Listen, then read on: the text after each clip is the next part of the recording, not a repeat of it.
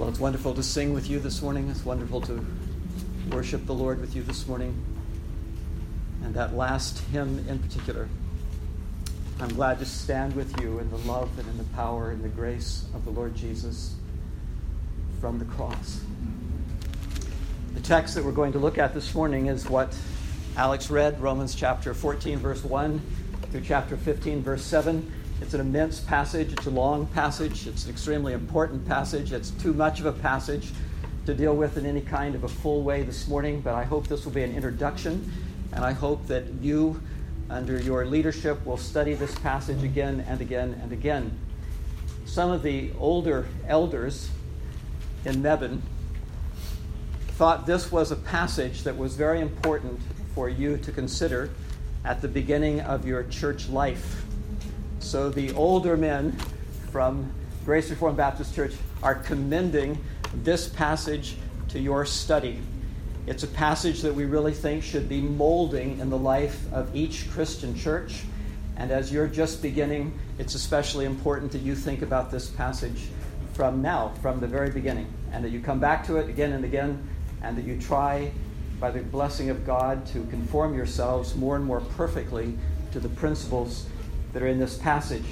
The great concern of the passage is how diverse and even differing Christians, how diverse and even differing Christians are to dwell together in harmony and love and in an edifying way in the same local congregation.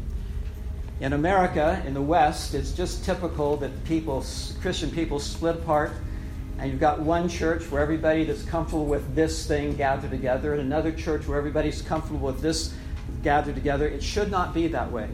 The people of God are, by definition, diverse. And the people of God, until perfect, are going to be differing on matters of ethics. And there are principles given in this text that are meant to hold us together and not allow us to split apart. So that's why we'd look at, like you to consider this passage this morning and for many, many uh, years to come. Why is that? It's because this perspective pleases God. How do you know what pleases someone? Uh, children, if, you if you want to please your parents, how do you know what to do? How do you know what pleases your parents? Well, you can know probably because the things that please them the most, they'll talk about a lot. Maybe they want you, maybe it pleases them to keep your room clean. Well, they'll talk about it a lot. And when you do it, they'll praise you and they'll say, How we're so glad to see the way your room is this morning. And when you don't, they'll uh, say something. They'll, you know, you, you, you, forgot about your room this morning. Maybe they'll encourage you. Maybe it'll be a scolding. But if, if it's what pleases them, it's something they'll talk a lot about. Well, how do we know what pleases God? You read the letters of the New Testament that were written to churches or to ministers of churches, and there's one subject above any other subject that comes up again and again and again and again, and it's this subject. It's how the people of God are to dwell together with all their differences in unity and in love. It pleases God. It pleases God. So, in this passage, the Apostle Paul is writing, of course, to the church in Rome, and he's aware of some problems in the church in Rome. Now, most of the book of Romans is not about problems. Most of the book of Romans is a very positive exposition of the most basic aspects of the Christian gospel. But Paul was aware of one significant problem in the church of Rome, and it was a growing sense of disunity. So, this whole section, it's an immense section.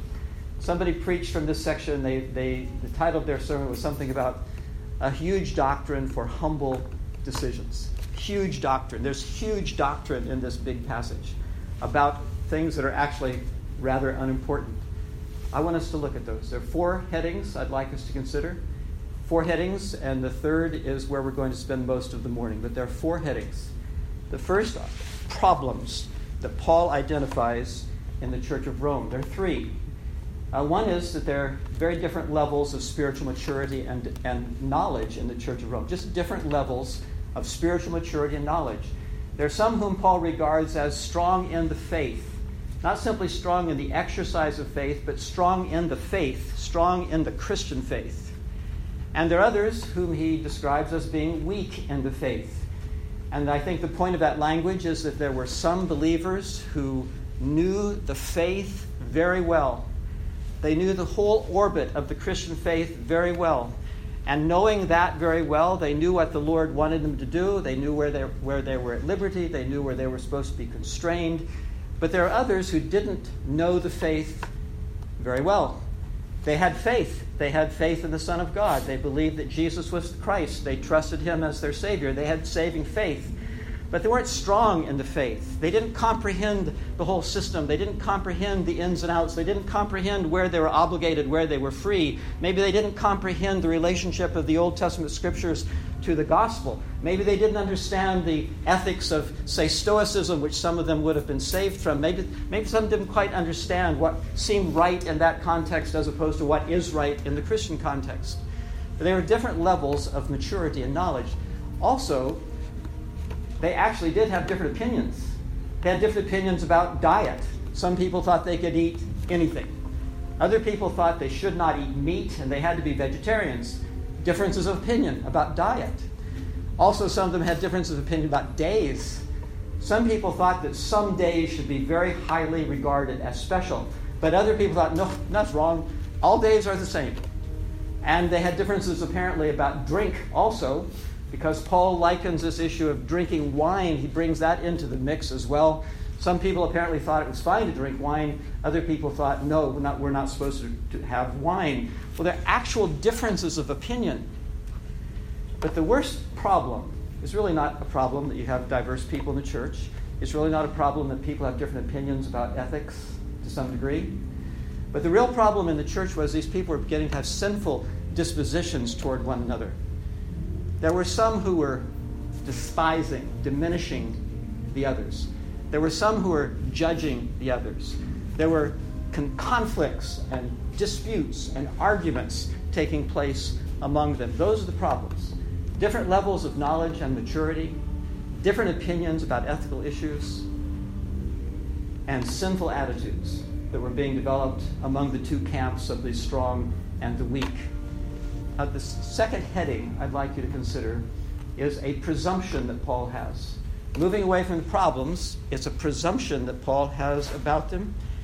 And I think this is a, I'm not going to spend a lot of time on this presumption, but I think it qualifies a great deal of what the passage uh, says. It qualifies a great deal about what we should think. There's a presumption that Paul has, and that is he presumes that these Christians in Rome are serious Christian people he presumes that these people are striving to please God. He presumes that their differences do not strike at the heart of the gospel. He does not presume that because they differ, somebody should be disciplined. He does not presume that because he does not assume that their ethical differences will lead them away from Christ. He does not assume that they are hypocrites and therefore should be treated severely. Paul does assume that they are sincere in trying to please Christ as best they understand. According to their knowledge of the faith, strong faith, weak, he assumes that in their, in their context of their minds and consciences, they are sincerely trying to please God. Now, because the passage has been read, I'm, we're not going to look at every text again, but just look, if your Bibles are open, at Romans chapter 14, verse 5. This is not a statement now of what ought to be, it's a statement of what Paul is assuming to be true. One person esteems one day above another, another esteems every day alike. Let each be fully convinced in his own mind. He who observes the day observes it to the Lord. And he who does not observe the day, to the Lord he does not observe it. He who eats, eats to the Lord for he gives God thanks. And he who does not eat to the Lord, he does not eat and gives God thanks. You appreciate the language. He's saying those people who think that some days are special, they're doing that to the Lord. They're giving God thanks for that day. They're conducting themselves before the Lord in reference to that day. Those who don't think there's any special days, they're doing that before the Lord. Those who think that they have to be careful about eating meat, they are careful before the Lord. And those who think that they're free, they're doing it before the Lord. Now, that's a, that's a tremendously important thing to appreciate. Paul raises his concern about days in other places in the New Testament. He raises his concern about eating meat in other places in the New Testament. He raises concerns in, about days in the book of Galatians. He raises a concern about days in the book of Colossians. He raises a concern about meats in, this, in, in 1 Corinthians. And in those places, he's severe. Because in those places, these subjects of days and meats and years are taking people away from the gospel. In Galatians, there are people that are concerned about special days because they're concerned about going back to the Mosaic covenant. In the book of Colossians, there are people that are concerned about special days because they're getting involved in something that's some kind of a pre Gnostic cult. And the people in Corinth, he's concerned about their eating meat because they're talking about meat offered to idols. Well, none of that exists here. There's no concern in Rome about anybody participating in idol sacrifices. There's no concern here about pre Gnostic cults. There's no concern here about going back to the old covenant. None of those, there's a presumption here. None of those problems exist here. These people are serious Christians who, according to their knowledge, are striving to do everything that they do for Christ. Now, the third, first was the problems, second was presumption. Now, the third heading are pastoral directives. Pastoral directives. Now, in chapter 14, verse 1 through chapter 15, verse 7, there are at least 14 imperative verbs. You all know what imperative verbs are? I'm trying to look at the children. How many of you would have studied uh, English at this point? You know what imperative verbs are? Well, an, an imperative is a statement do this. That's an imperative. The Ten Commandments were given in imperatives. Thou shalt not lie. That's an imperative. Imperative verbs are a statement of what you ought to do. Well, there are at least 14 of those verbs in this section. And in the future, it would be profitable perhaps to look at all 14 of the imperatives that are in this section. And in just a moment, I would like us to look at some of them. But let me say this I'd like to say two things about these pastoral directives. One is that Paul does not express any concern that they come to the same opinions. He doesn't express any concerns. I want you to think exactly the same thing about these days. I want you to think exactly the thing, same thing about being a vegetarian. He, that, doesn't, that doesn't come up here at all. Paul identifies himself with the strong. Paul doesn't hide what his perspectives on this are, but that's not the focus of his concern at all. He could have played the card, you know, he could have played his authority card he could have taken the mantle as an apostle and said, I'm going to use my apostolic authority to tell you what you must think about days and about diet and about drink. He doesn't. He doesn't. He gives them principles. We're going to look at those principles. He gives them principles that would hold, that would cause these people with all their differences to stay together. That's really important. It's, we need to appreciate that when you have a real Christian church, and you have people converted out of all kinds of different backgrounds, and you have at any point in that church's life, you have some people who have been Christians maybe for a day, and other people who have been Christians for a decade, and some people who have a whole ancestry of Christians in their background, and other people who have a, an ancestry of wickedness. There's going to be all kinds of differences among such people who become real believers. And it isn't essential that they all come to believe exactly the same thing about every ethical issue that can be imagined in the Christian world. That is not Paul's perspective here. But the second thing I'd like to say by way of introduction to these pastoral directives is that even though Paul is addressing those three issues in particular, what he says here can be applied to almost any kind of legitimate difference among the Lord's people. And that's very important for us to appreciate because I doubt that in this church, or I doubt in many churches in Winston-Salem, that everybody's arguing about whether or not you should be a vegetarian or whether you're allowed to be a meat eater. But the simple point I want to make is that what Paul does say to the believers in Rome who have these kind of problems and these kind of divisions, these kind of sinful attitudes, can be applied to almost any issue where Christian people might differ. all this little bit of background, I hope it doesn't seem tedious to you, just a little bit more background before we get into these directives that Paul gives. It's important to remember that there are some differences which cannot be tolerated. There are some differences which cannot be tolerated. Paul makes it very plain, plain when he's writing to the Galatians that their difference, some of them thinking they should go back to Old Covenant days, some of them thinking that was not an acceptable difference. There are some doctrinal issues that strike at the gospel where it's not acceptable. You cannot tolerate some kind of differences.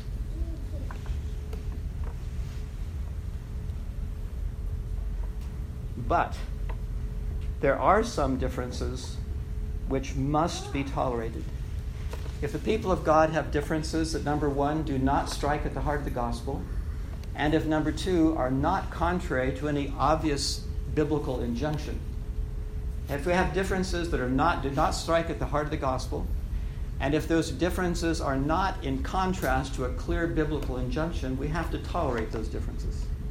You appreciate the last part of what I said? There are some clear biblical injunctions. Thou shalt not lie. But we don't have the freedom, the church doesn't have the freedom to tolerate liars. Nobody can come up and say, Well, I have my, my freedom. You know, I'm not under the law. I'm forgiven. I can lie when I need to. Absolutely not. There are some ethical issues that are crystal clear in the Bible. Cannot, to- cannot tolerate differences that strike at the heart of the gospel. Cannot tolerate differences where somebody is clearly violating something that the Word of God says. But almost every other kind of difference is going to exist among the people of God. And the principles of this passage apply to those. Now, bear with the tedium before we actually get to these pastoral directives. What kind of issues do arise in evangelical Christian churches that cause people to be divided? Well, the list is stunning. well, I'm not going to stun you, but let me just let me just give you some of the more obvious things that cause Christian people in churches to divide over. One is politics. Can you be a good Christian and be a Republican? Can you be a serious Christian and be a Democrat? Can you vote for people that are morally challenged? I mean, people fall out over things like this. It's a biblical principle to care for the poor. Well, what's a right governmental principle to get? The people have got differ on these things. How should we educate our children? Some people are convinced that this is a responsibility which must be discharged by parents, that the parents must teach their children everything. Others think, no, no, we shouldn't have homeschooling because how should we use our money? Should we tithe? Can we buy the nicest house that we can afford, or should we choose to live more simply? Should we allow ourselves to buy nice homes and boats and cars and vacations and lay up treasures? Or what? A lot of differences of opinion about that among the people of God. How should we worship? Should we wear ties or not wear ties? Should we have guitars or not have guitars? Should we lift our hands or not lift our hands? Should we use liturgies or should we be freestyle? How should we worship? All kinds of differences about how we should worship. What about hair coverings? Doesn't Paul say that it's a shame for a man to have long hair? It's a glory for a woman. The reverse. It's a, it's, a, it's a shame for a man to have long hair, and that for a woman, her long hair is a glory. Doesn't, doesn't he say that? So, should women have short hair or long hair? Should men have long hair? All kinds of differences of opinion about that. Should women wear hair coverings in the worship of God? Doesn't Paul say? And then you have all kinds of differences of opinion about whether or not women should wear head coverings in the worship of God. How should we use the Lord's Day? What's the right mode of baptism? Are we required to have family worship, or is it godless to not have family worship, or especially pious if you do have family worship? You appreciate how many differences of opinion that can exist among the people of God. Well, people fall out over these differences. And it's the contention of the pastors back in Mebane, at least those who talked about this, that the principles of this passage hold such diverse people together and ought to hold such diverse people together. All right, there are all these imperative verbs. I'd like to draw your attention to 12 directives. Now, that's an ungainly number. I know this is point number three, right? problems, perspective, and now pastoral directives, and you say 12. Yeah, 12. And I know it's an ungainly number. Obviously, we're not going to let them at length. I want, I want you to see them. And then when we're done, I'm going to try to summarize them under two headings, and you can remember the two if you don't remember the 12. Number one is we must receive one another. We must welcome one another. That's the big, that's the big directive of this whole passage. It comes up three times in the passage. That's how the passage begins, chapter 14, verse 1. Receive one, welcome one. It, this is a social word. Welcome someone. Welcome someone into the fellowship, into the, into the circle of your love. Welcome someone into your home. Welcome them. Look at chapter 15, verse 1. We then who are strong ought to bear with the scruples of the weak and not to please ourselves. And then chapter 7, therefore, re, uh, verse 7, therefore receive one another just as Christ also received us to the glory of God. Now, that's the beginning and the end of this passage. What's the big issue for these diverse Christians? Receive each other, receive each other, receive each other, welcome each other. No right to exclude someone because of these different opinions. Different about days, different about diet, different about wine, different about all that whole list of things that I went into. Differences that don't strike at the heart of the gospel. Differences that are not in violation of clear statements of the scriptures. Welcome one another. It doesn't say tolerate one another. It doesn't say just put up. Welcome one another. We're supposed to welcome one another as Christ has received us. And how has the Lord received us? You can think about how you came to the Lord initially, or you can think about how you came to Him in your devotions this morning. How does the Lord receive us? With all kinds of fault all kinds of sin, all kinds of shame. We have all kinds of areas, or at least many of us have areas where we know that we haven't got it right yet. We're struggling with some besetting sin. The Lord receives us, He welcomes us, He loves us. He has given Himself on the cross for us, He has risen from the dead for us, He makes intercessions for us again and again. That's how He receives us. Well, that's how we're supposed to receive one another. And you think, you think of what the Lord knows about us we go to Him and He forgives us, He loves us, and He welcomes us. He's given us statements that are cemented in the Bible to ensure that we know that that's how He'll receive us. Well, we don't have any right to be any different. The Christian church, the people of God, the members of the Christian church are to welcome one another. They're to receive one another no matter what their differences are. The second directive is in chapter 14, verse 3. We must not despise one another. Chapter 14, verse 3. Let him who eats, let not him who eats despise him who does not eat. We're not to despise one another. We're not to show contempt for one another. We're not to dismiss one another. We're not to dishonor one another. Here's somebody who has a different view of family devotions. Here's somebody who has a different view of what's appropriate conduct on the Lord's Day. Here's somebody who has a different view about how to use money and what kind of a house to buy. Here, here you've got people like that, and you are on one side. You may not be dismissive of the person on the other side.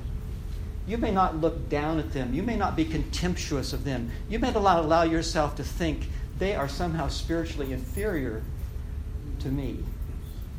The third directive is we're not to judge anyone. That's also in verse 3. And let not him who does not eat judge him who eats. We're not allowed to do that. We're not allowed to do that. We're not to despise one another and we're not to judge one another because God has received him. Look at verse 4. Who are you to judge another servant? To his own master he stands or falls. Indeed, he will be made to stand, for God is able to make him stand. Why should you not judge your brother? Because you have no standing. You do not have the standing to judge your brother. And for you to pretend that you have the right to assess him, to judge him, you're taking a prerogative that you don't have. We are not to judge one another. I have a master, and I'm accountable to him. My brother, who differs with me, has a master, and he's accountable to him. And I'd better not try to step between him and his master. I don't have the standing for that. We are not to judge one another. Now, Paul's going to take this up again in a, in a few more verses and give more meat to this why we're not to judge one another. The fourth directive is that each one must be persuaded or convinced in his own mind. And you see that opened up in different ways from chapter 14, verse 5 through 9. But verse 5 one person esteems one day above another, another esteems every day alike. Let each be fully persuaded in his own mind. Now, why should you be concerned to be persuaded in your own mind? This is a requirement that each individual give a lot of thought to his ethical opinions. This is a requirement that people are not indifferent and say, well, this is how I've been raised or this is what my background is. We're supposed to know, we're supposed to be persuaded in our mind. Those people who believed that they were supposed to honor days, they better be persuaded in their mind about those days. Why? Why? Because they're going to be judged. They're going to be judged. And the judgment is not going to be primarily did you keep the day or not? The judgment is primarily going to be did you keep did you do what you thought I wanted? Did you do what you thought would glorify me? Did you do what you thought would please me?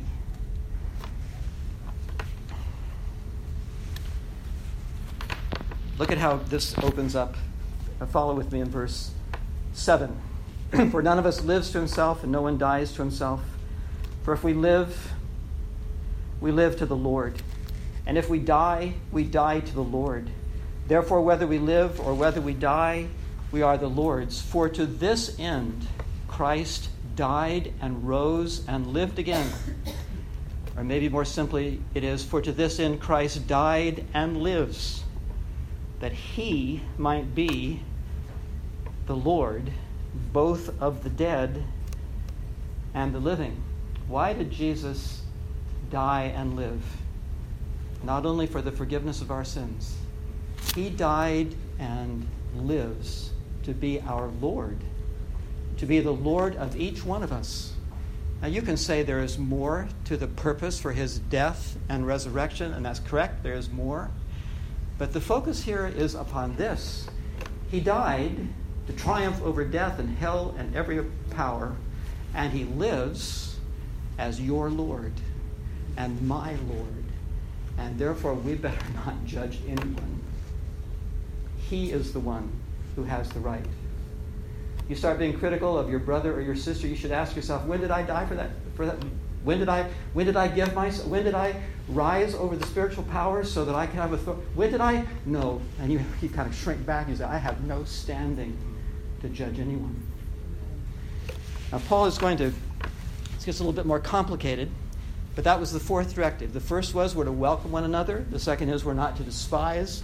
The third is we're not to judge. The fourth is we're to be persuaded in our own minds. We're to be thoughtful about the conduct that we choose to follow because only the Lord has the right to tell us what to do. Now, the fifth, now we're getting a little bit repetitious, right? The fifth, in verse 13, is do not judge anymore. Now, he's already made reference to how we must not judge, but now he's bringing it up again, verse 13. Therefore, let us not judge one another anymore. Now, why not? He's given a second reason in the pre. Why should we not judge? Well, number one is because we don't have the standing. Jesus has died and lives to be Lord. We don't have the standing, but now there's another reason he's just introduced, and it's the judgment itself. Look at verse 10. But why do you judge your brother? Or why do you show contempt for your brother? For we shall all stand before the judgment seat of Christ. For it is written, and then there's this quotation from Isaiah As I live, says the Lord, every knee shall bow to me, every tongue shall confess to God. So then each of us shall give an account of himself to God, therefore let us not judge. You see this second reason? You are going to be judged and he is going to be judged. And these issues of difference, they're going to come up in the judgment. And the one Lord, who is the only one in the universe who has the standing to be our judge, is going to make us accountable. Your brother is going to be accountable for what he thinks about his diet. And your brother is going to be accountable for what he thinks about the days. and you're going to be accountable too. So be careful to be well informed, and be careful to not be anybody else's judge, because the one who has the right to judge is going to judge, and he's going to judge you too. Don't judge anyone. Now, those are pretty profound motives, aren't they? Don't do it because only the Lord has the standing. Don't do it because you're going to be brought into the judgment yourself. If you were one of those folks who believed, say, that the Passover was still a special day, if you were one of those folks, and if you had been raised generation after generation observing Passover, and now you've become a Christian and you realize that Christ is the Passover, that Christ is the Savior, that He is the Messiah. But you don't think it's right to stop observing the Passover.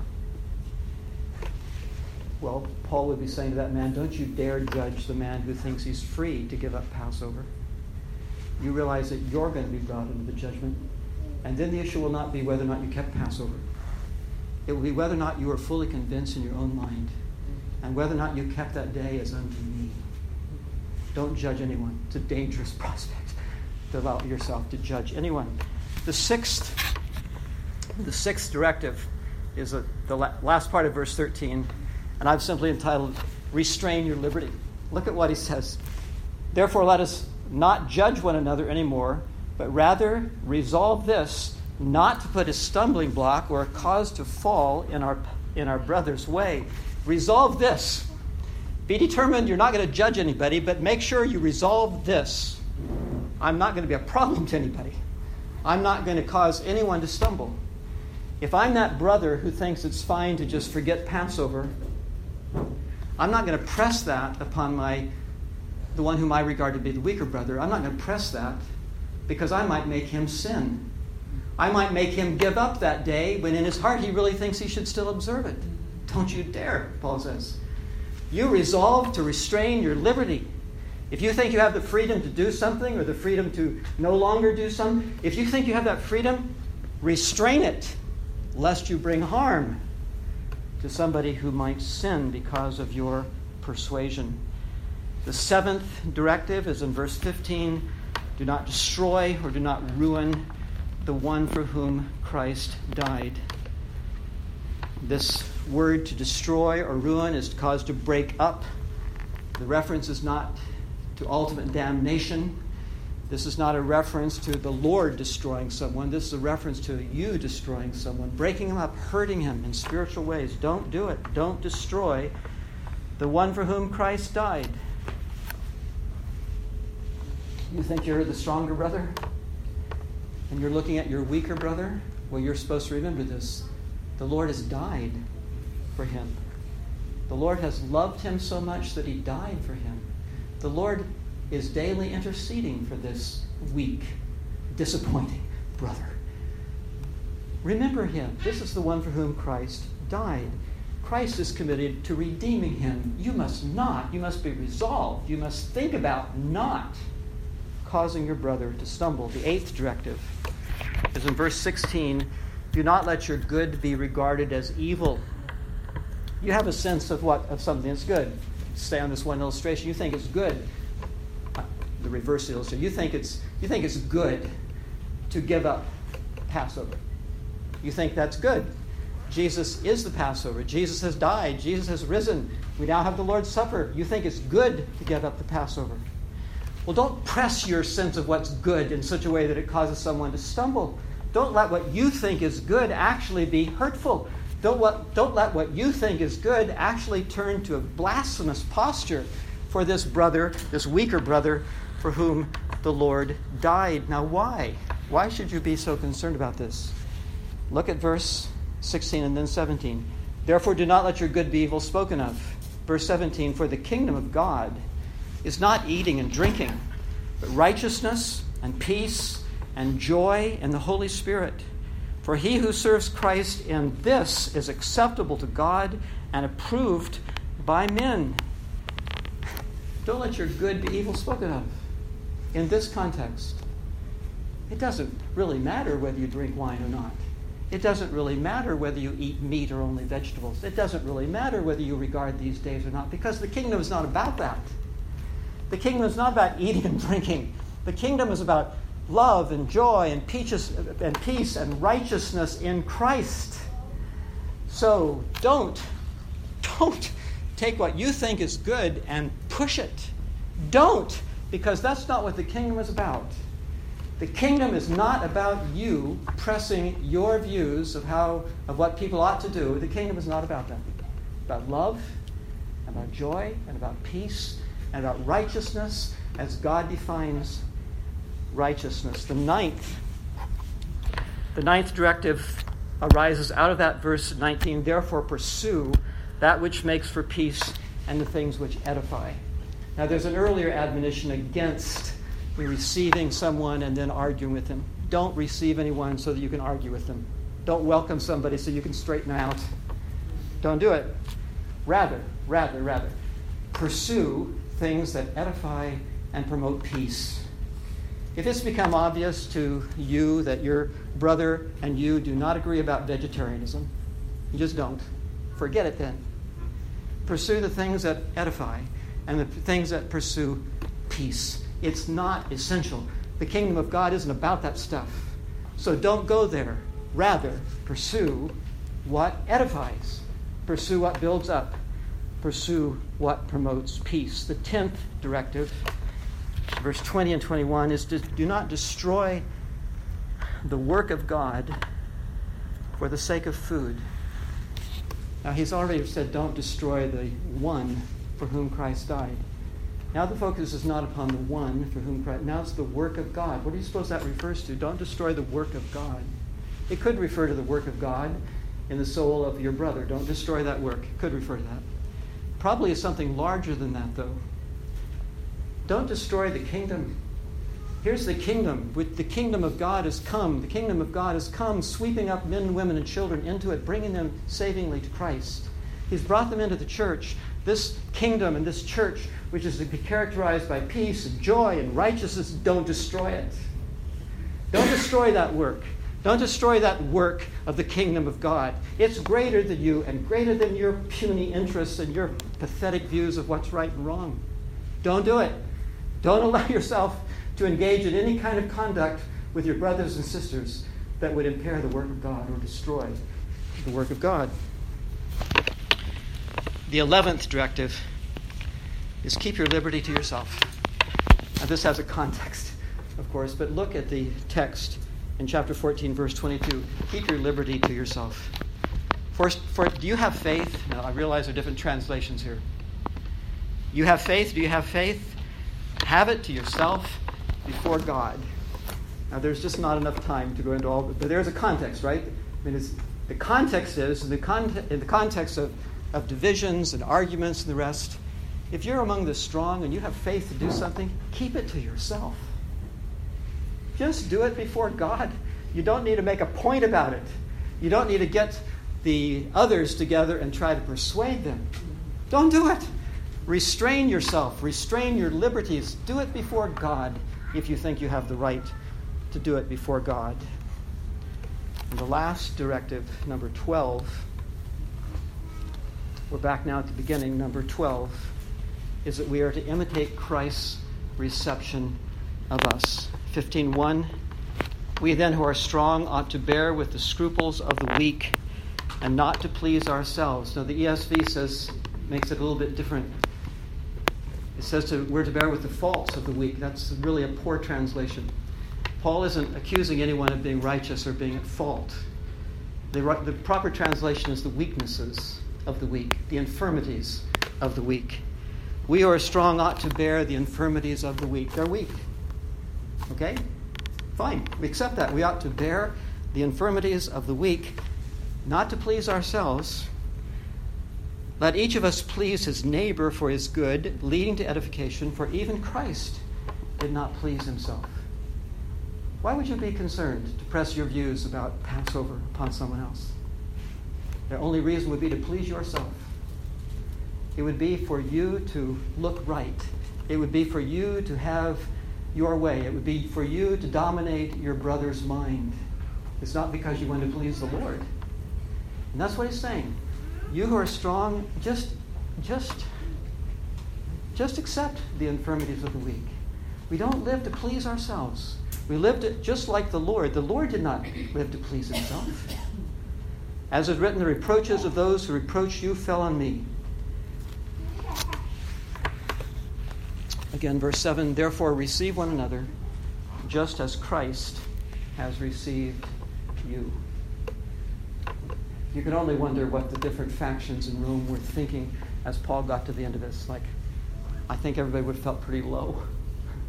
Those who were strong and those who were weak, those who had been receiving each other to doubtful disputations, those who had been quarreling, those who had been dis- would have felt pretty small because none of them, none of them could have thought that their views are so important and so right that none of this matters. Well, I've made reference to these 12 things. You're probably not going to go away remembering 12 things. So let me ask you to think about how these 12 really do orient around and can fall under two great principles. The first, of course, is that we're to walk in love. And the second is that we are to appreciate the lordship of Christ. We are to walk in love toward each other, and we're to appreciate the lordship of Christ in reference to each other. We're to love each other. So we're to welcome each other. We're not to quarrel. We're not to judge. We're not to dismiss. We're to love each other. So we're to welcome each other. We're not to judge one another. Why shouldn't we judge one another? Well, because we love each other. But we should also not judge one another because of the lordship issues. We're not anybody's Lord. Jesus is the Lord. We have to leave the brother that disagrees with us, we have to leave him to his submission to Christ's lordship. We have to be submissive to our Lord. He has to be submissive to his Lord, and we do not have the standing to get between the Lord and him. We, we, why don't we judge people? Because we love them, but because we have a, a proper view of the lordship of Christ and we don't try to lord it over anybody else. Because we're supposed to love one another, we should resolve not to hurt each other or put a stumbling block in each other's way. Because we love one another, we should be resolved to edify each other. But not only because we love each other, but because of the lordship issue. The Lord has established a kingdom, and in that kingdom, eating and drinking all that stuff is irrelevant. In His kingdom, love, joy, peace, righteousness. Well, why should we treat each other the way this passage says? Because we love them. But also because the Lord is the Lord and He has established the nature of His kingdom, and we better not be out of step with what the Lord wants His kingdom to be. Ultimately, we are to lovingly receive each other because Christ has received each of us. And our greatest individual concern is that we imitate Jesus and we honor His Lordship over us and over one another. Problem, presumption, practical directives. 2 reduced to 12. 12 reduced to 2. And now, finally, and very briefly, the prayer. Problem, presumption, pastoral directives, and, and the prayer. The prayer is in chapter 15, verse 5 and 6. It's a good thing to use written prayers. It's a good thing to use written prayers, especially if they're written in the Bible. And this would be a good prayer to incorporate into your prayer life as a congregation. I'm reading from the New King James. I, don't, I think many of you are reading from the ESV. There's a slight difference. Listen. Now may the God of patience and comfort grant you to be like minded toward one another according to Christ Jesus, that you may with one mind and one mouth glorify the God and Father of our Lord Jesus Christ. God is addressed. This translation, the God of patience and comfort, the God of hupomone, the God of steadfastness, the God of reliability, the God of patience, and of comfort, parakletos. The God who draws people to his side, the God who is close.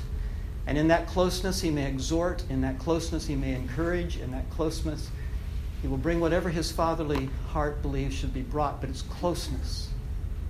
He's praying to the God of patience, steadiness, and the God of comfort. And the request is that God would grant you to think to think the same with one another according to Christ.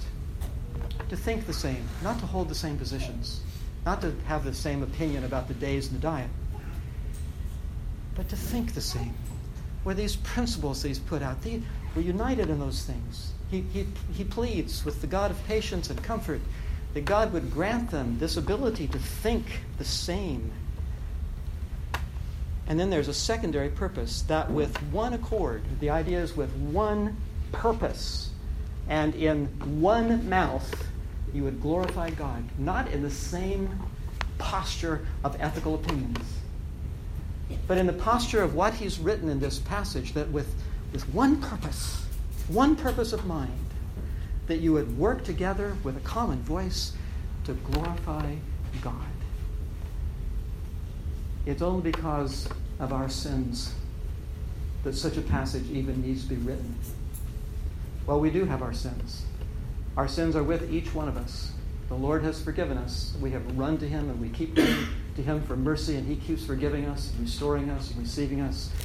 We need to be just as gracious with one another and not divide over things that do not strike at the heart of the gospel and over things which are not clearly spelled out in terms of right and wrong in the Bible. And where these 12 principles reduced to two are actually worked out, very diverse people will love each other and hang together with one purpose in mind to glorify God. Don't let yourself think that the best church is the one where everybody has the same view. And don't let yourself that the best church for you is to finally find one where everybody thinks the same thing about diverse issues as you think. That's not, that's not the goal of the Apostle Paul.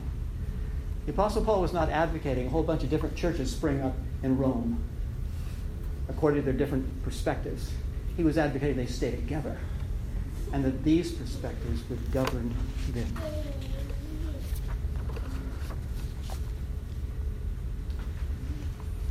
Let me just say these things quickly as I close. One is that you need to train your consciences to see the difference between what the Bible actually says and what you might accept as a personal conviction. There's a big difference. Family worship. What does the Bible say about family worship? Very little. What are the principles that should govern us? There are a lot of principles. What's the end line?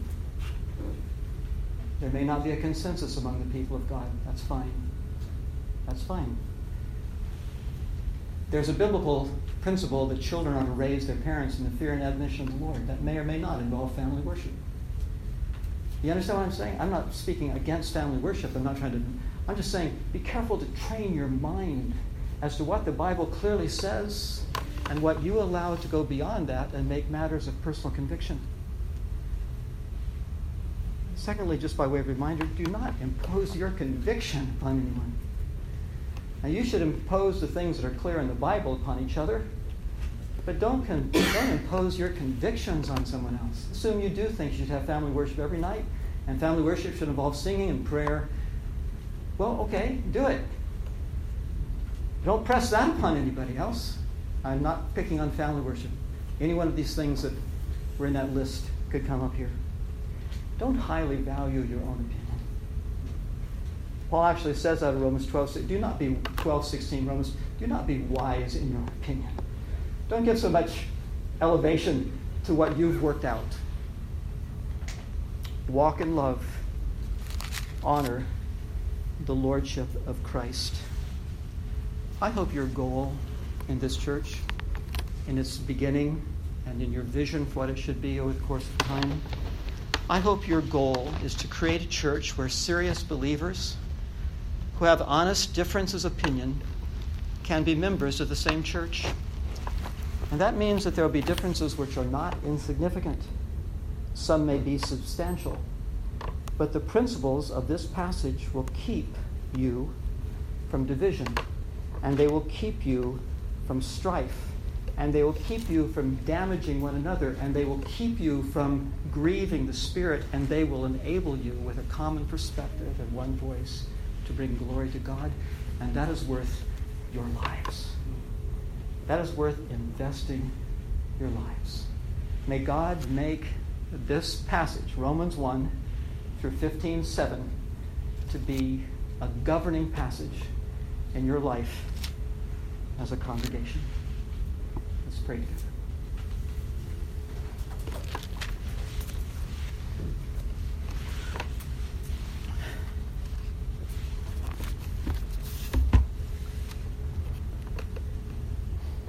Our Heavenly Father, we are glad to be together. We are glad for your forgiveness and for your great grace. We are glad that you have reached into our lives at different points, rescued us from what we were and from what we were becoming, and you brought us to yourself. We thank you for this group of people. We thank you for their desire to honor you in the formation of one of your churches. We thank you for the what appears to be evidence that you have given that they should indeed do this and that you are, in fact, making them, forming them into one of your churches. Please bless them. You have blessed them. Please continue to bless them. Help them to understand this text. Help them in, the, in their differences to be united. Help them to not judge and to not dismiss and to not act as one another's lords, but help them to love and to embrace and to edify, and to cheer and to help. May this church be such that none of the children are ever embarrassed by strife or division, that none of the children are ever hurt by watching their parents be hurt by division and strife. Free them from that. Grant, please, blessing.